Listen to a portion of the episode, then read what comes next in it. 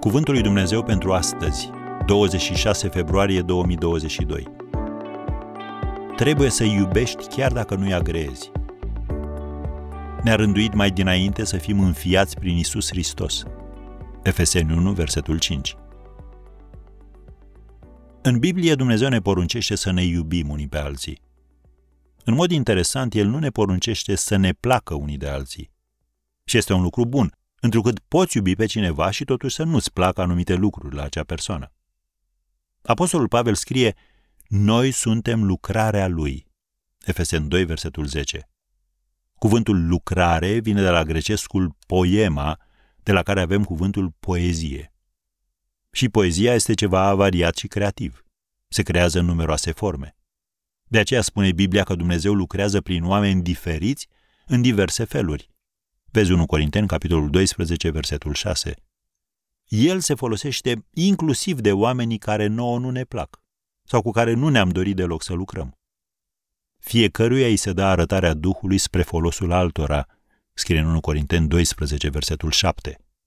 Și depinde de noi dacă folosim darul primit și dacă îl dezvoltăm. El a dat pe unii apostoli, pe alții proroci, pe alții evangeliști, pe alții păstori și învățători, pentru desăvârșirea sfinților în vederea lucrării de slujire. Am citit din Efesem 4, versetele 11 și 12. Cuvântul desăvârșire este unul interesant.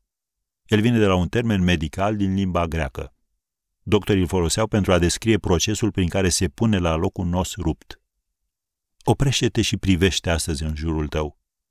Ai văzut vreodată atâtea inimi zdrobite, atâtea familii destrămate, atâtea vise năruite, atâtea vieți distruse ca în zilele noastre?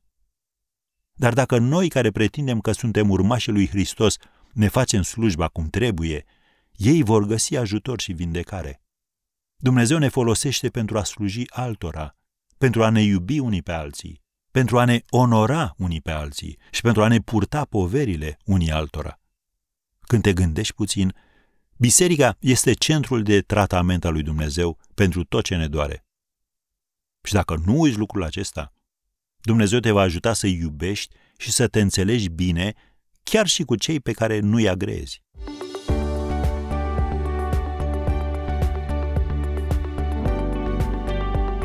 Ați ascultat Cuvântul lui Dumnezeu pentru astăzi, rubrica realizată în colaborare cu Fundația SER România.